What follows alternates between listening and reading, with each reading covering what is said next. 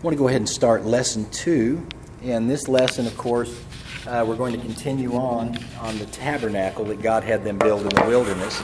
And as we found out, we all come to church, and many times we have the thought process that, you know, this Christian church, we are the ones that started church, and we forget that no, God started church as soon as He brought the children of Israel out of the wilderness and refers to the church which was the church building or the tabernacle that he had them build once he brought them out of Egyptian bondage. And so, without rehashing uh, lesson one that we taught here Sunday morning in the first service, let's begin in Exodus chapter 25. And while I'm about to read this, we can be looking uh, below it at the picture. And I just get excited every time I look at the tabernacle or the plan of the temple. This is the plan of God. Remember, this is a blueprint that God Himself gave us. And we look, I think I mentioned in the first lesson that in two chapters, God gives us the whole plan and the whole uh, creation story of the universe and all the things that we see made out of nothing into something. Spends just six days telling us how he did it. Seventh day he rested. But whenever we get to the tabernacle, he spends 42 consecutive chapters, 42 consecutive chapters, almost a whole book on just the blueprint to this building that you're looking at. And then, of course, with numerous references whenever we get to the New Testament.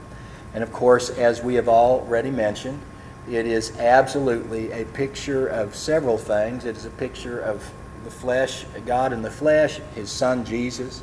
It is a picture of the believer. It is a picture of the pathway to heaven. It is a picture of correct theology on the plan of salvation. Uh, we see where God gives them this plan after He delivers them by the blood of the Lamb, marches them to the mountain. Moses is on the mountaintop for 40 days, and there God speaks to him. And one of the reasons he is there for that 40 days is because he is giving him not only the 613 laws, the Torah, but he's also giving him this 42 chapters that he writes on the uh, on the uh, tabernacle plan. So we're going to start here. I want to read this as we look at this house with the Shekinah glory, the cloud there resting over the Ark of the Covenant in the holy place. And we recognize that the outer portion of this house is just like you would look at you and I. It's a house of skin. It's made out of badger skin on the outer covering. So this house of skin, of course, as I've said many times, takes nine months from the time that God puts it in Moses' mind until the time of completion. so from the conception to completion is nine months for the house of skin and I covered thoroughly in lesson one about the typology of this is a picture of Christ that came to tabernacle with us. Now, while we were at the Temple Institute in Israel, uh, she actually gave us a better rendering of this verse that says God wants to dwell amongst us. She said that it is that God wanted to dwell in us. This is exactly his plan. He wants to dwell in houses of skin. I could go really deep here, but just some food for thought. When we receive the Holy Spirit, one of the things that God speaks about is one of the worst things we can do is join ourselves through the act of fornication or adultery to another vessel. And that is because, whether you believe this or not, God's living virtually through you when you receive the Holy Spirit. It's just like you put a, one of those things that they fly around now? Uh, little airplanes, drones, and you can watch what's going on. You have become a drone. God is living through you. God has a purpose for your life. And so, greater is He that's in you than He that's in the world. And then He has given you the ability to have miracle working power. And I've said it many times that if we'll live the lives the apostles lived, we'll see the works the apostles saw. For God is not a respecter of persons. And you cannot prove me wrong on that until first you live like they lived. So it is a remarkable thing if we would take time to dwell on what it is that God is trying to get out of us, what He benefits from us God, who has no body except now into the intercessor through Christ, before him had none. He is a spirit if we stick to the Scripture. The Scripture tells us God is a spirit. No man has seen God at any time. So he lives virtually through believers, and we have become the tabernacle of God. Know you not, you are the temple of God. And this is why we guard our eyes, we guard our minds, we guard ourselves uh, we stay joined to him. So in Exodus chapter 25, and thou shalt put the mercy seat. We have now made it to the first item of what we call furnishings that will go inside of this house like structure or tent like structure, later to become a permanent house called a temple. And of course, this house is divided once we get into it into two parts. It has the holy place, where we're going to have the seven lamp candlestick, where therefore to light the way that we can do the ministering work of Christ or of God. Then it will have the table of shewbread, where the 12 loaves of bread will be placed each week and changed out each Sabbath, of which the priests will eat. And then, of course, we have the altar of incense. That is all within the holy place. The holy place measures uh, 2,000 cubits. It represents the 2,000 years of Christ that his reign, with which he left here 2,000 years ago. Then dividing this, four, this four, front two thirds of the building from the back third, we now pass through the veil of which only the high priest is allowed to enter in, and there the only item of furnishing is the Ark of the Covenant. And so what's interesting to note is that as we look at these things, that there is no light in the holy place or in the Holy of Holies. The only light that is there is whenever the high priest is going to enter in one time a year. And of course, the way that there is illumination in that room when the Shekinah glory is not seated on the throne, seated on the throne, is the fact that he takes a coal of hot incense from off the altar. Now, the altar of sacrifice, one thing I want to throw into this teaching right now is, is that one of the things that God has given us is He has given us an altar or a place of death, a place of repentance. This is why He's willing that none should perish, that all men should come to repentance. Because one of the things that we need to always remember is what you have sinned your way into, you cannot praise your way out of that is a charismatic teaching where just because you can get some endorphins working, whether you're praising God or singing to rock and roll, does not put you back in a right standing with God. If you have sinned your way into something, don't think you're going to praise your way out of it. Repentance is the only way out of sin until you godly sorrow, until you have godly sorrow. So this this altar on the outer courtyard that you see this large fire in the center of the courtyard uh, what it is indicative of is should you be able to look through the only gate that you could enter into the outer courtyard, you see the white curtain walls that are portable like structure in this tent affair in the wilderness, uh, all you would see is blood and death. And this is exactly what we find out is, is we find out that to an unbeliever, that's all we can see, or to someone that's just first beginning to possibly think about serving God, all they can see is just the altar of death. They can't see anything of the beauty inside of this building of which of the golden uh, articles of furnishings and the awesome tapestries with the angelic beings woven into it. And so as we take as a high priest would walk through here and on that day of atonement would go into the holy of holies, which is where the ark of the covenant is, this altar on the outside that you see the fire burning is where he would get the shovel of incense, or excuse me, the shovel of hot coals of which he would put the incense on. And so it is that shovel of hot coals that would illuminate uh, the darkness as he went behind the curtain. And so whenever Solomon finishes building the temple, we have 120 trumpeters, the like figure where in the New Testament, whenever God becomes living in temples of flesh, you and I, there were 120 in an upper room. And whenever he dedicates this temple, the fire of God falls and sits upon the altar, which is why we see in the book of Acts on the day of Pentecost that suddenly there came a sound as a mighty rushing wind from heaven and, and sat upon each of them tongues of fire.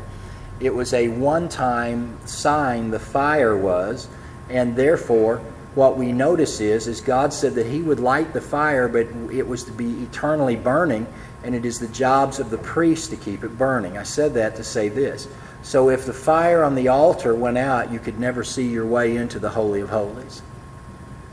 And so, regardless of where we are in our community thinking or our current culture, uh, praise is an awesome thing, and I love it. But if you do not cleanse yourself, I'm going to say it one last time you cannot praise your way out of what you have sinned your way into. You can appease your emotions as Saul did for a while and call for a minstrel.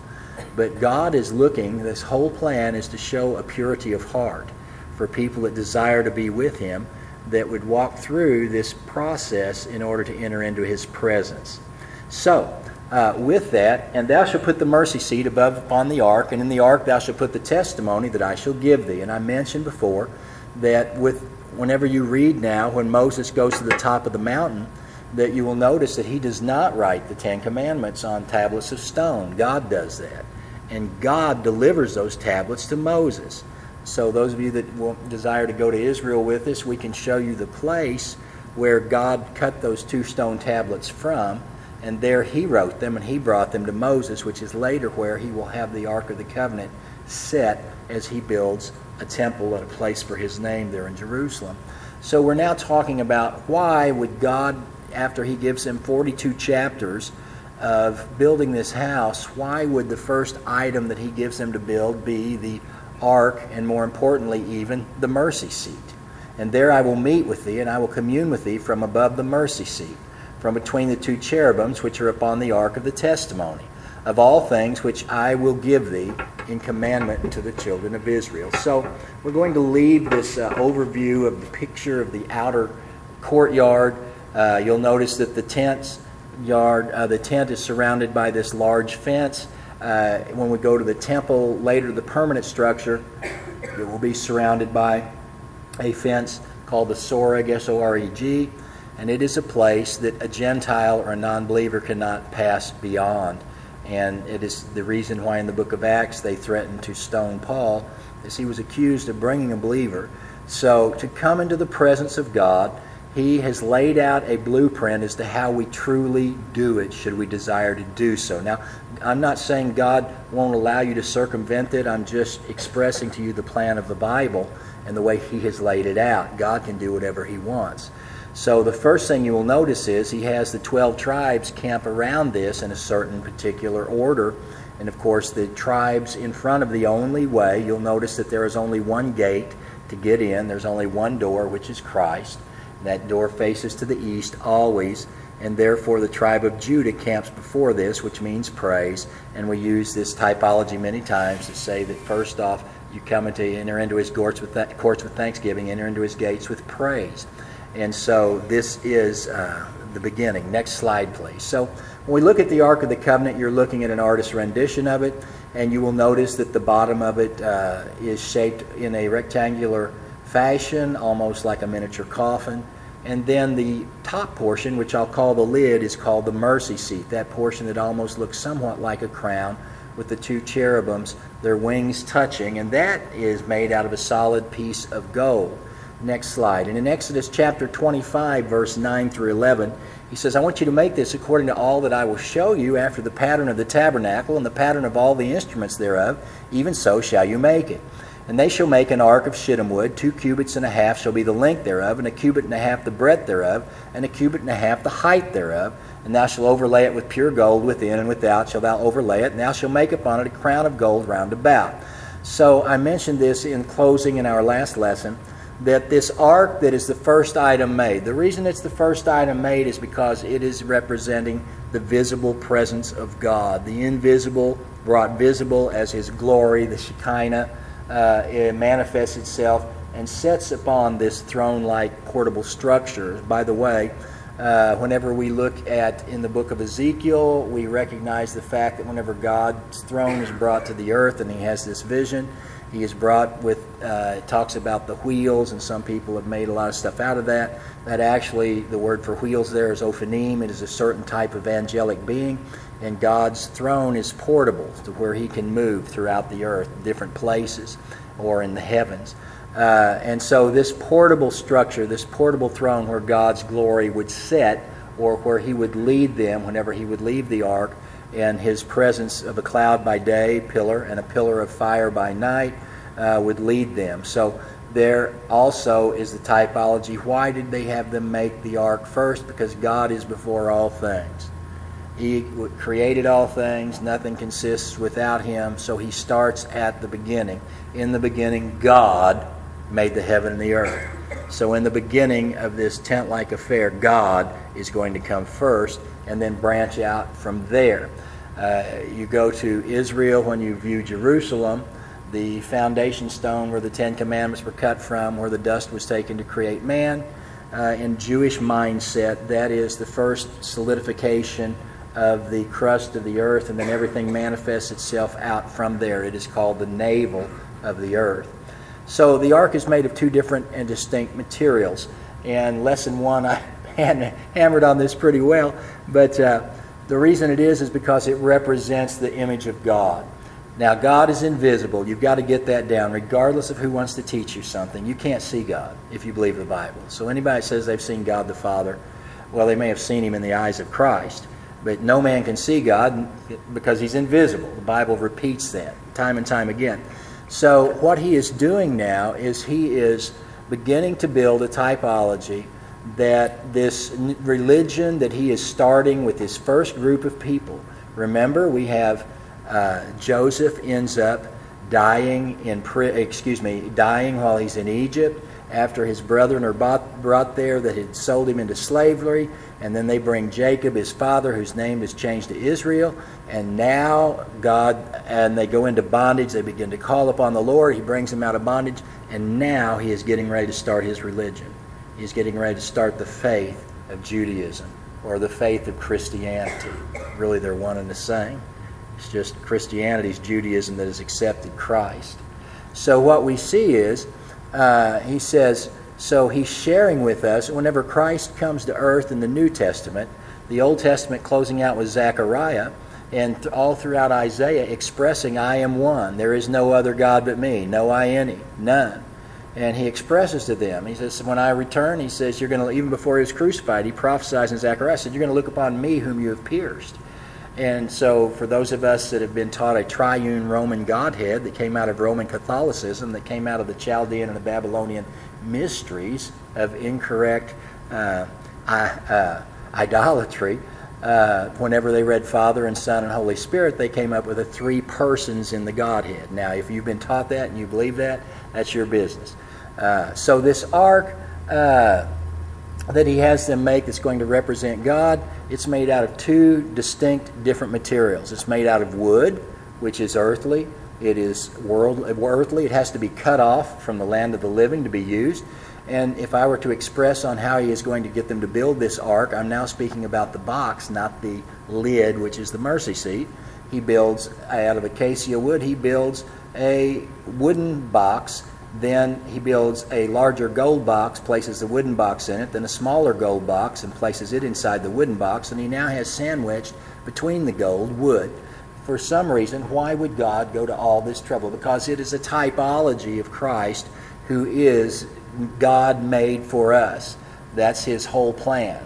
Is now not all of God could fit anywhere, but he is going to be the visible manifestation and the tabernacle, the house of skin of God that will forever sit at the right hand until this realm of time is over, to where he'll make intercession for us. Because in the days of his flesh, where he was tempted in all things like as you and I are, God, who was a spirit, you cannot tempt a spirit. That's why when you finally get rid of this body of death, you will no longer have to go through temptation. So, God, who robes himself in flesh and who uh, fulfills Genesis chapter 3, that comes down and so now Christ, who forever stands at the right hand of God, he there makes intercession that because he, the man, understands temptation, he is able to be our propitiation. He is able to be the one also that comes alongside us to succor us, to help us through these temptations, because he now has understands temptation, and therefore he makes intercession as he can understand what it's like to be human. God can't understand what it's like to be human. You can't understand what it's like to be God. Most of us don't even know where we're going when we leave this realm. We're going back. So, what we see is that you cannot make wood gold, and you can't make gold wood. Two different things. In John 19 and 5, then came Jesus wearing the crown of thorns and purple robe, and Pilate said, Behold the man. So, I covered this the Bible explicitly points out that Jesus Christ was a man, but it also explicitly points out he was God in the flesh. He had two different natures, two different roles, and therefore the reason he was crucified is he is crucified because Caiaphas says, You have made yourself God. But yet, Pilate tells us, You're just a man. Behold the man. So that's why Jesus says to every believer, Who do you say that I am? So every believer that's listening to this, you've got to ask yourself, who is he to you? Is he one third God? Is he someone you try to circumvent and get around to speak to someone else that's in charge that even though in Acts excuse me, in Matthew 28, he says, All power in heaven and earth has been given to me. So if there's anyone else up there, he's the one that at his name every knee shall bow, every tongue shall confess. He's the only one I see coming back on the white horse. His title is King of Kings and Lord of Lords. He's the Alpha and the Omega, the beginning and the end. I don't know what comes before the beginning. I don't know what comes after the end. However, if you need to stick with what you've been taught, that's your business. So here we go. In John chapter 20, of course, we know eight days after Christ was resurrected and he was seen by some of the disciples and apostles that Thomas, who was the doubter, declares, I won't believe unless I see. So Jesus just walks through the locked doors. He says, Come here and behold my hands and my feet. Now, Thomas, as well as all the other disciples, was a Jew, just as Jesus was a Jew. And therefore, every day he would repeat, the uh, Shema. Hear, O Israel, the Lord our God is one Lord. Thou shalt love the Lord thy God with all thy mind, thy heart, and thy soul. He knew there was, Hear, O Israel, the Lord our God. Who's your Lord? The Lord our God. And it is amazing as you get your eyes more illuminated that many that call Jesus, Hear, O Israel, the Lord. How many Lords are there? The Lord our God is one. And so this teaching that many combat is what universally needs to be taught, which is the final revelatory knowledge that will fortify you as you understand in your strength who He is. That He is the manifestation of the mighty God. And that's why Thomas in verse 28 says, My Lord and my God. And so this we see the completion of as it comes to fruition in the book of Revelations whenever Jesus came in the book in the Gospel of John, when he manifested himself, it says he came and tabernacled amongst us. The reason I'm bringing up all these scriptures is to make the Old Testament come alive and the fulfillment of the New, and the New Testament be revealed from the fulfillment of the Old. And that is the fact that these two teachings go hand in hand. And without controversy, 1 Timothy 3.16, I don't know if you're following me or not there, Bobby. Uh, without controversy, great is the mystery of godliness this is pretty plain. God was manifest in flesh.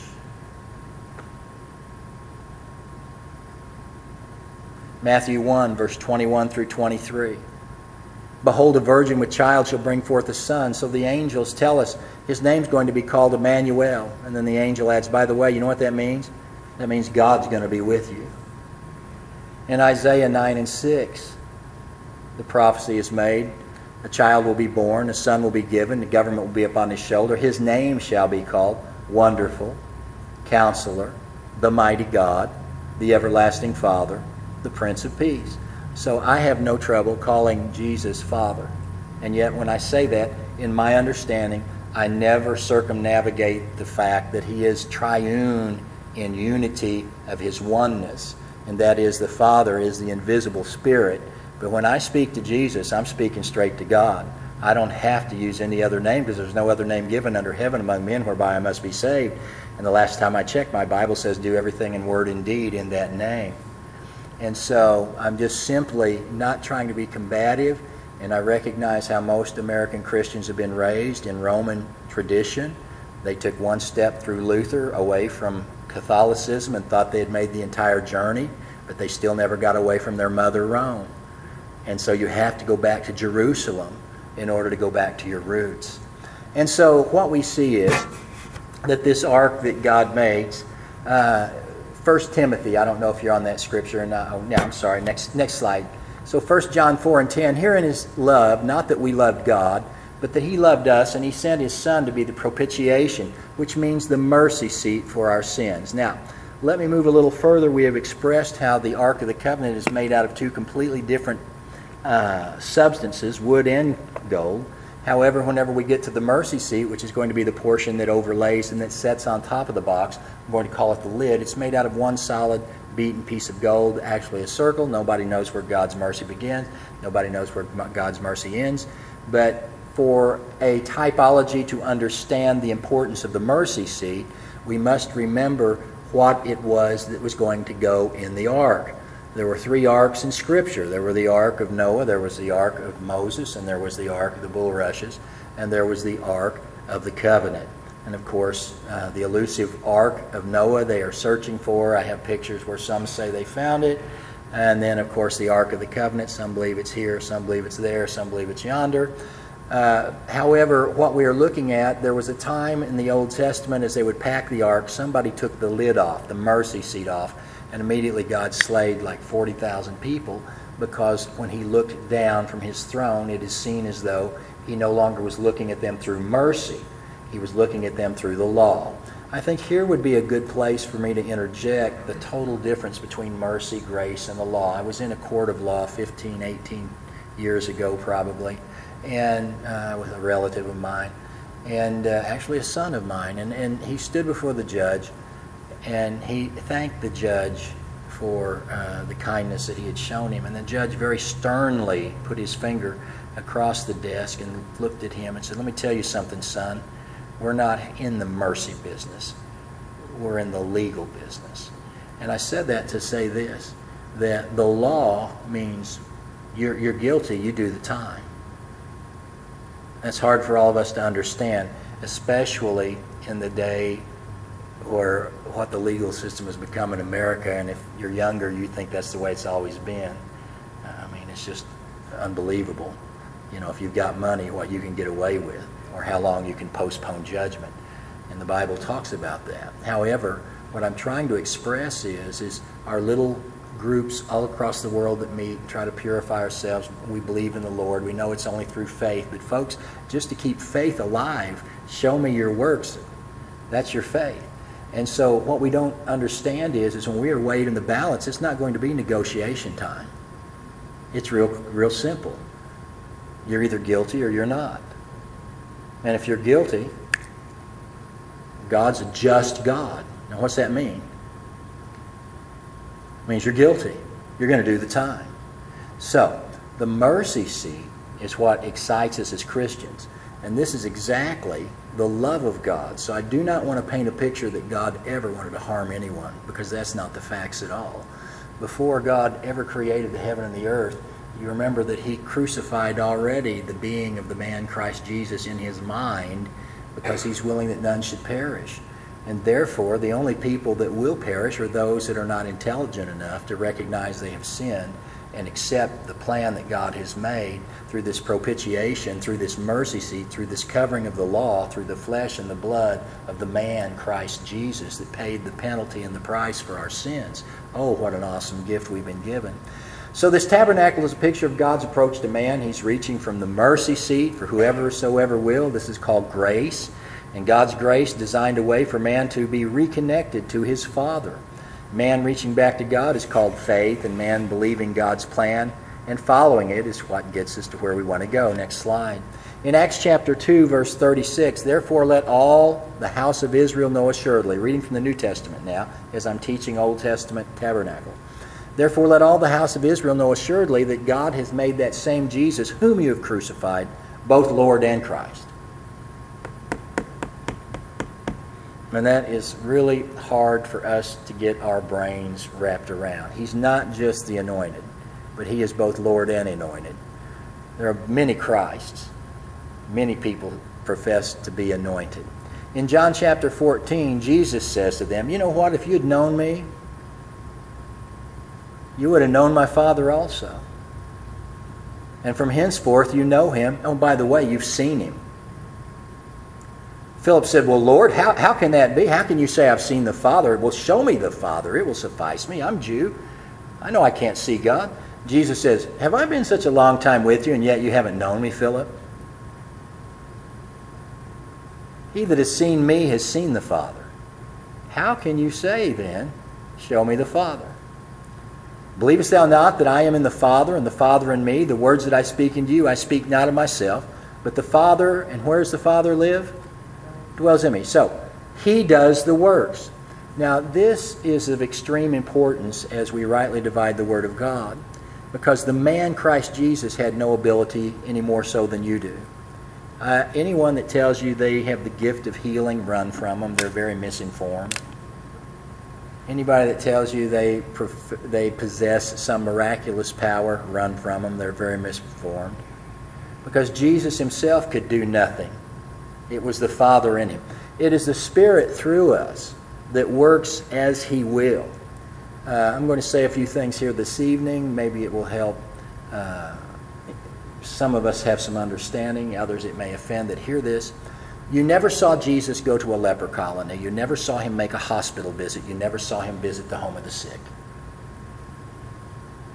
We have so twisted in American Christianity the thought process of what a prophet or a minister is. And then we wonder why we do not see the miracles we once saw. But if you want to be biblical, what you saw was one that passed through. Here came the prophet, he walked through. Here came Christ, he walked through. And those that were hungry found and sought it out or requested a visit. You will never find an example of what we have made ministry today. Now, that's not to take us from caring. However, what I am trying to express to you is that we would see much more miraculous manifestations if people would understand is any sick amongst you? Let them call. And so we want to be biblical, but yet when someone points out biblical example, many times it will not fit with what we have believed. And you know, once we believe it, it becomes truth. And then we wonder why we're stuck with what we're stuck with. And so uh, I want to point out when Jesus says, It's not I that does the works, it's the Father in me, this is exactly what he's expressing. This is why when the Holy Spirit comes to live in us, it comes in measure. And then each day we decide who we would rather allow to live that day. Would we rather feed the spirit or the flesh? For whichever one we feed the most is the one that will manifest.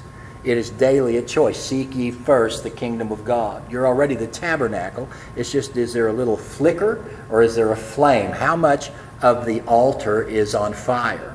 I'm preaching to me now. Okay, next slide. I hope this is helping somebody. Exodus chapter 25. The Lord spoken to Moses. He said, Speak to the children of Israel that they bring me an offering. Every man that gives it willingly with his heart, you shall take my offering. And this is the offering which ye shall take of them gold, silver, brass, blue, purple, scarlet, ram skin dyed red, badger skin, shittim wood, oil for the lights, spices, onyx stones, stones to be set in the ephod and in the breastplate. Uh, that breastplate's interesting. Uh, I'll get into that later when we get to the high priest.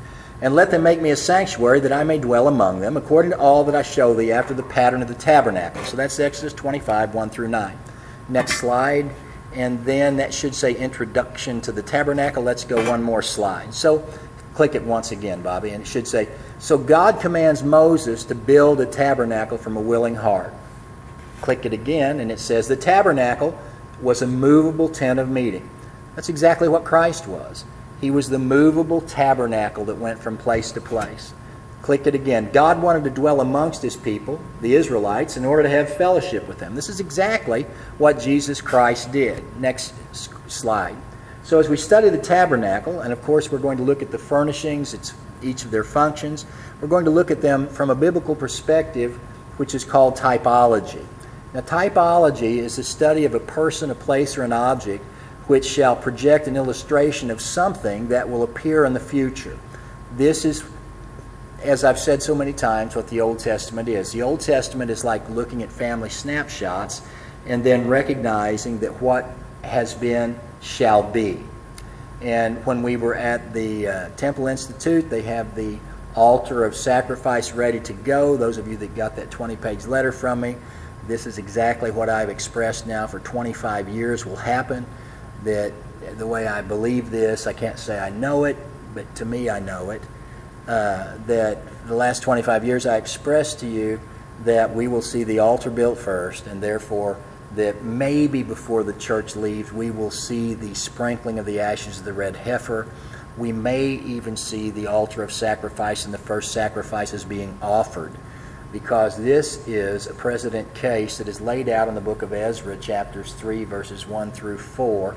Whenever we look at the fact that when they came back from Babylonian captivity, just as the Jews have come back today from captivity from the north, the south, the east, and the west, and their temple had been destroyed, just as today their temple has been destroyed, that when they finally take authority and decide they're going to rebuild, and by the way, uh, so much I could say about that, and uh, those of you, if you have a different teacher, a different guide, or a different speaker, you'll get some different answers the Jews never have rebuilt the temple because they never had the products and the pieces and the furnishings ready.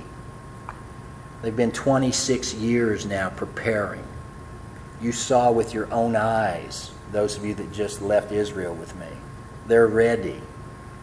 She told you that. She told when the last time I was in Israel, the menorah, the seven lamp candelabra of gold, stood in the cardo of the city, the heart of the Jewish city.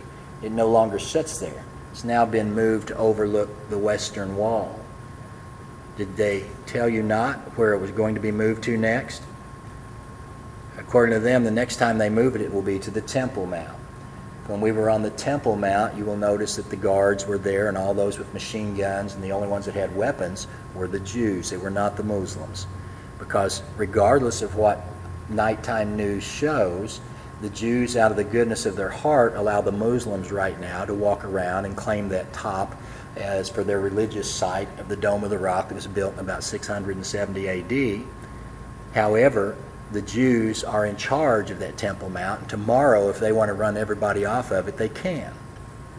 And so, therefore, they told us the next time they move the menorah, it will be to the Temple Mount. I said that to say this. As we are studying typology, uh, we can even, when I get into Jeroboam, Rehoboam, and to their sons and the last ten kings of Israel, it is a typology of the final seven years here in the earth. So, to understand prophecy, I must understand what has been. This totally changes our perspective on why we study the Old Testament. I study the Old Testament so I can rightly understand what's going to happen in the future. I do not study it to become a legalist, a Jew. I study it to get closer to God and to understand Christ, the mighty God in Him. So, uh, this typology is a study of persons, place, or objects. It's going to present an illustration of something that will appear in the future. The Bible defines a type as an example in 1 Corinthians chapter 10, verse 11. So, what we're seeing there is as they showed us this portable altar, she told us, oh, yeah, that could be taken down and moved immediately to the temple. In Ezra, this is exactly what they did. They began the sacrifices long before the foundation of the temple was built. This is what I've said for 25 years will happen. We don't even have to take the dome down for them to start the sacrifices. For those of you that remember, I stood on the spot man was created and showed you where the altar was. It's 21.6 feet from the dome of the chain. You could put that altar up tomorrow. They could still allow the Muslims to have service as they begin their sacrifices again, and it would be halakha. It would be in alignment with the Word of God. We are so close to a new world. That's why this world is travailing. We've never seen weather patterns. We've never seen such chaos. The news, we've become immune now to everything that happens because it's nothing good. Yet there's so many good and so much good going on. We, but the world is in what we call birth pangs because it is about to give birth to the messianic kingdom. But remember, all of you women that have had a child, that the worst is yet to come. And that's exactly, and I'm not talking about the baby, I'm talking about getting the baby into planet Earth. So this is called the birth pangs, and I believe we've entered into those. Uh, I don't believe we're in the seven years. I believe we're very close. So in 1 Corinthians chapter 10, verse 11, now all these things happen to them for examples. We're talking about typologies. Uh, so, and this is what I'm expressing. All these things happen to them for a typology, and they are written for our admonition, upon whom the end of the worlds have come. It's also called a shadow. We cannot, whenever you see the shadow of someone, you don't see all of the intricate workings, but you see the outer physique of such a thing. So in Hebrew, and this is what the Old Testament is. So in Hebrews chapter 8, verse 5, who serve unto the example and shadow of heavenly things, as Moses was admonished of God when he was about to make the tabernacle. For see, saith he, that thou make all things according to the pattern showed thee in the mount. Uh, next slide. So the principle of typology as we continue in this is as a figure in Hebrews chapter 9 and 9, talking of the tabernacle, which was a figure for the time then present, in which were offered both gifts and sacrifices that could not make him that did the service perfect as pertaining to the conscience. And then uh, Hebrews 8 and 5, it also, speaking of us understanding typology, tells us why we study the Old Testament as a pattern. 8 and 5, who serves unto the example which means a pattern of shadow, a shadow of heavenly things, as Moses was admonished of God when he was about to make the tabernacle. For see, saith he, that thou make all things according to the blueprint showed thee in the mount. Now, uh, next slide. I want to stop right there and I want to interject this, and I may be ahead of myself.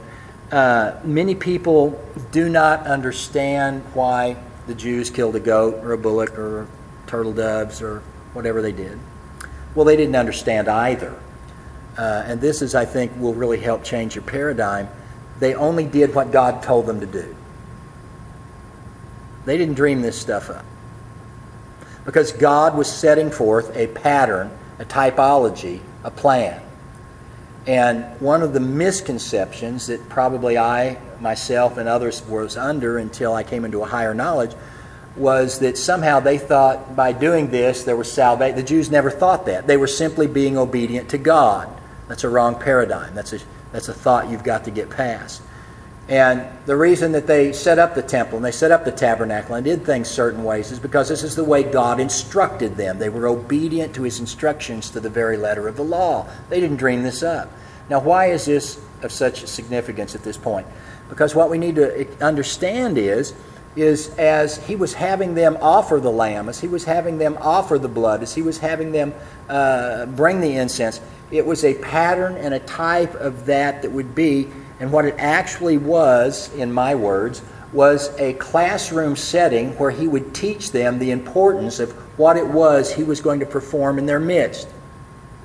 Now, hold on, because many Christians do not know that after the temple is built, the sacrificial system will be inaugurated again. And this is the plan of God because most of us do not understand the five types of sacrifice, where that is where we fellowship with God. And I've said so many times to you, we actually ate barbecue with Him, drank wine with Him, ate bread with Him. We, that's where they cooked it and gave back to us. There were three fires on the top of this large altar, as well as the apple dumpling, which was the pile of ashes in the center. But the purpose that we will then understand, if we can get our brains wrapped around this, is no new thing under the sun the purpose for the sacrificial offerings then was to point to the beauty of He that was to come, and the purpose of the sacrificial offerings in the future is not to eradicate the only sacrifice that ever could make atonement for sin, which was the blood of the perfect Lamb, which was Christ Jesus. But once again, it will be the perfect classroom setting so that those born in the millennium and the world to come will go to class, as each will be required to do, and they will understand the price that was paid for the freedom that they've been given. It's a classroom. And when you take your lamb that you've had to live in your house with you for four days and has done nothing bad to you, and you have to slice its jugular before it's roasted and you eat it. So, oh my God! Well, unless you're a vegetarian, don't, don't give me that look. You're just such a sissy, you don't want to kill your own meat but you're still a meat eater. Somebody had to slay it. I'm being a little rough in your face. I'm trying to help us understand the plan of God. Because if we can ever get past what we think and try to understand what He thinks, it'll enrich our lives. So in Numbers chapter 17, the tabernacle is referred to as the tabernacle of witness. In number 17 and 7, and Moses laid up the rods before the Lord in the tabernacle of witness. Acts 7 and 44. And our fathers had the tabernacle of witness in the wilderness as he had appointed, speaking to Moses that he should make it according to the fashion that he had seen. What is a witness? Because we just read where these were witnesses. Moses did these things in the tabernacle as witnesses. Well, a witness is a person who can give a first hand account of an event as they saw or heard what took place. I really don't know how many of you all have been involved in court. I got to take the witness stand for the first time here 40, 60 days ago, somewhere like that, as a witness. And can I express to you that unless you saw it firsthand, heard it with your own ears, you're not a witness. You're not even allowed to speak. We really aren't interested in what someone told you. We only want to know facts, and people can certainly change those. So, did you see it?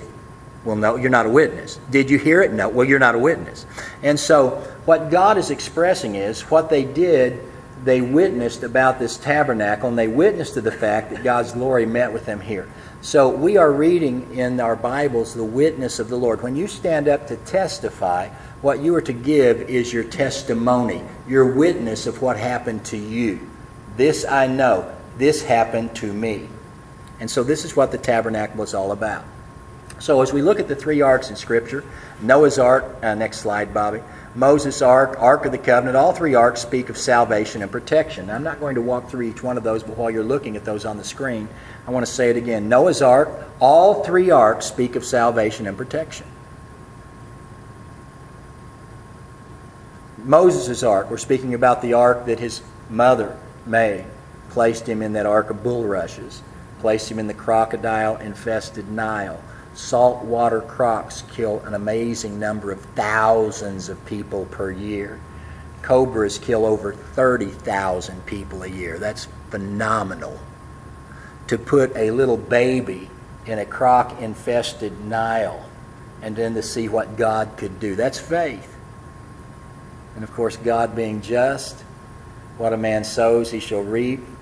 And Pharaoh, who was drowning the babies, ends up drowning in the Red Sea. So, all three of these, even the final ark of Scripture, the Ark of the Covenant, speak of salvation and protection. The Ark of the Covenant is our salvation. Now, don't anyone misinterpret what I'm saying. I'm speaking in typology because the Ark of the Covenant simply was the place where the blood was applied. The ark was the place where the of glory of God dwelt. The ark was the place that was the covering for the law, and God's mercy was seen. So, all three of these arks were a type of salvation and protection. Next slide. So, the Ark of the Covenant represents the throne of God on earth the presence of God, the glory of God, and the fullness of God. Next slide. And we have read this before. He says, Put the mercy seat above the ark, Exodus 25, verse 21 and 22. Next slide. Uh, we're looking here now at a drawing, an artist's rendition of this ark of the covenant. And you see that in front of the ark there is a partial artist's rendition of a veil. And then on my side of the veil is a little four horned altar of gold. This is where the incense is offered. It's in the holy place. And so we see now where the ark sat in a 10 by 10 by 10 cubit room of gold, 1,000 cubits, representing the 1,000 millennial reign, year reign of Mashiach, Messiah, Christ in the earth. And we see where the glory came down and sat on that ark. Next slide.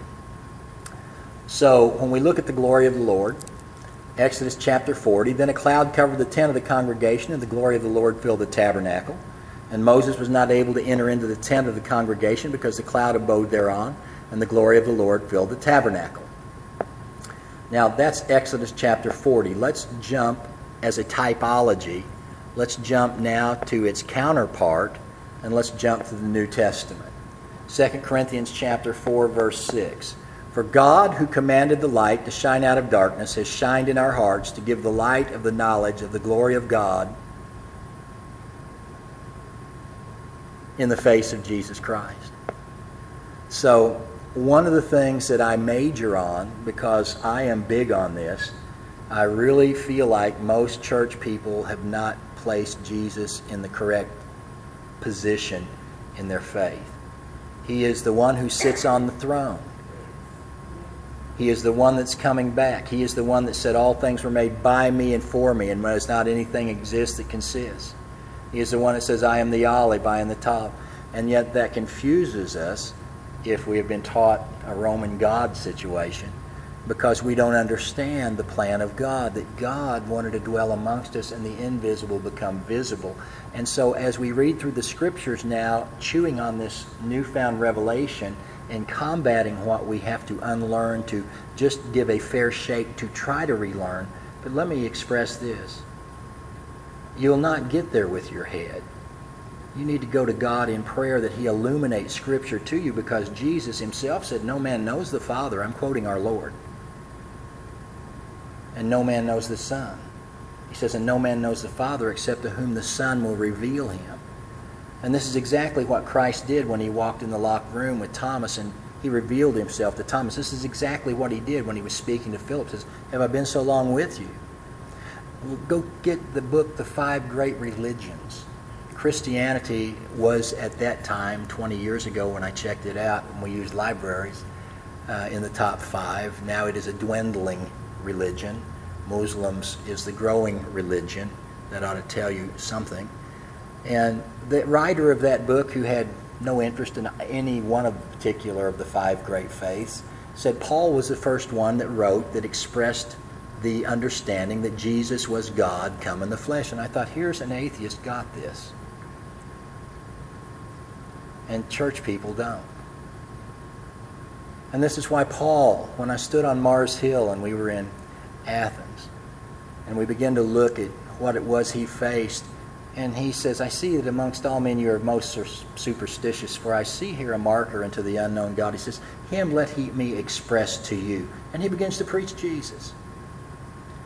There's no new thing under the sun. So in Hebrews 1 and 3, who being the brightness of his glory. Now, what am I talking about? I'm talking about the cloud covered the tent, filled the tabernacle. Who being the brightness of his glory and the expressed image of his person, and upholding all things by the word of his power, when he had by himself purged our sins he sat down on the right hand of the majesty on high. Now, that doesn't mean God had his right hand out and he sat on it. That is a Hebrewism, for he's on the power of God. Thy right hand, O God, is all glory. It's just one throne. And so, all of a sudden, the angels that all these years have worshipped the Shekinah, the glowing image, the rainbow round about the throne, the uh, electrical particles of life that emanated from the throne Suddenly, an image sat down. And begin the angels begin to gather around and cry, Holy, holy, holy, holy. The Lamb. John 1 and 14. And the Word was made flesh. And it dwelt amongst us. And we beheld his glory, the glory as only begotten of the Father, full of grace and truth. 1 Corinthians chapter 2 verse 8 which none of the princes of this world knew for had they known it they would not have crucified the Lord of glory. How many lords of glory are there? Colossians 2 and 9 For in him dwelleth all. Does the word all leave any room for less or more? Either Scripture is incorrect or we have been taught something that was not correct. For in him dwelleth all the fullness. This is the whole purpose. Why do we study the Old Covenant? Because the New Testament, I'm sorry to tell you this, it's been Americanized through Roman gods, one step removed from. This is why you're seeing all the churches go back into the mother. This is why the Pope is becoming more important all the time. Because if you don't believe what the Word is speaking and go back to Jerusalem and you go back to Rome, for in him dwelleth all the fullness of the Godhead bodily. Colossians 1 and 19. For it pleased the Father that in him should all fullness dwell. And I know I've taken too much of your time. So we will close with this for our next lesson, with this slide. So, why does the tabernacle begin first? by building the ark? Because it begins with God. In the beginning, God created the heaven and the earth. And let them make me a sanctuary that I may dwell among them. And just as God was already in existence before the physical realm was seen, He makes them a place where He can sit before they build a physical realm that they can see. So I know some of this is going to definitely challenge some of our upbringings and some of our thought processes. And what you'll find out is it's just like when I received the baptism of the Holy Ghost and I spoke in other tongues as the Spirit of God gave the utterance. And I'm an old Missouri boy raised in law enforcement, married to the daughter of an ex FBI agent, and I didn't believe in anything I couldn't see, and I really had to struggle to receive the Holy Spirit because I couldn't get me out of the way. But when it happened to me, and then God began to illuminate And this is the purpose of the Holy Ghost is to lead and guide us into all truth and then empower us to be his witnesses. And so I've had the pleasure now for 33 years to speak to congregations, audiences, people, hospitals and rooms, prisoners, to share with them who Jesus is. He is the visible image of the mighty God. And his love is so awesome for you that you could never, never comprehend a God that fills a universe. And so that soul that he placed in you out of his own, that he breathed into you, when he came to save that that was lost, the only way he could even begin to get you into this realm, to sit with him in heavenly places, is that he himself partook of flesh and blood, that you could understand and have a personal Savior. I hope something in this lesson as we study the typologies will endear you even in a greater capacity in faith to your King of Kings and Lord of Lords. God bless.